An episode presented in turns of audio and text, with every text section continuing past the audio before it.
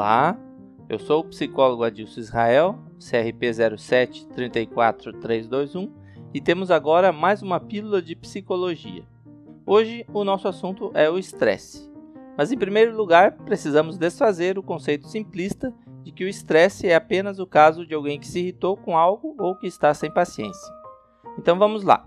Estresse está relacionado a tensão ou pressão. É um conjunto de reações fisiológicas necessárias para adaptação a novas situações. Essas reações orgânicas e psíquicas em níveis normais provocam um desequilíbrio no organismo a fim de se obter determinados efeitos, na maioria das vezes positivos.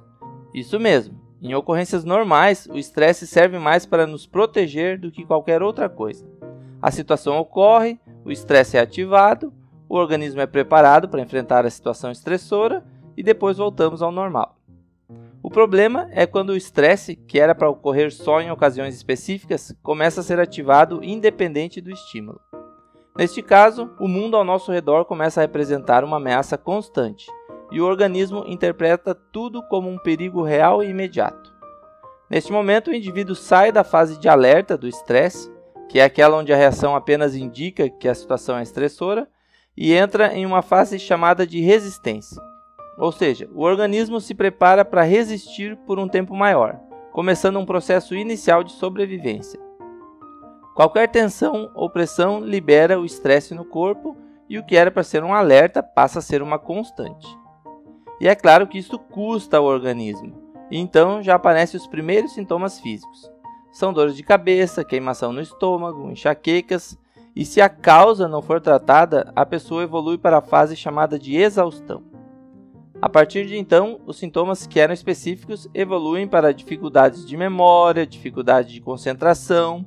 A pessoa muitas vezes esquece palavras, se perde no meio de um discurso, esquece do que estava falando, tem dificuldade de articular ideias, o raciocínio lógico já não é o mesmo, surgem convulsões localizadas, tremores na pálpebras e outros sintomas. O pior de tudo é que as pessoas percebem essas coisas, mas não se dão conta de que pode ser um problema mais sério. Se neste momento as coisas continuarem como estão, já é possível diagnosticar doenças psiquiátricas e neurológicas.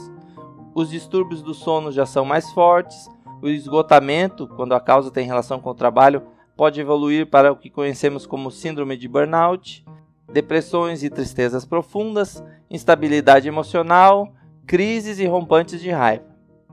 Então, pessoal, já deu para ver que o estresse patológico não é apenas uma falta de paciência e que é algo muito mais sério e pode trazer muitos prejuízos para a pessoa, e alguns deles irreversíveis. Deste modo, seja qual for a fonte do estresse, ela precisa ser estancada. O estresse deve funcionar apenas como alerta. A função dele é apenas esta: não é normal conviver com estresse. Estresse não é fraqueza, estresse é carga demasiada. Se você se identificou com algumas destas fases que não seja de alerta, procure meios de descarregar o seu estresse. Abraço e até a próxima Pílula de Psicologia.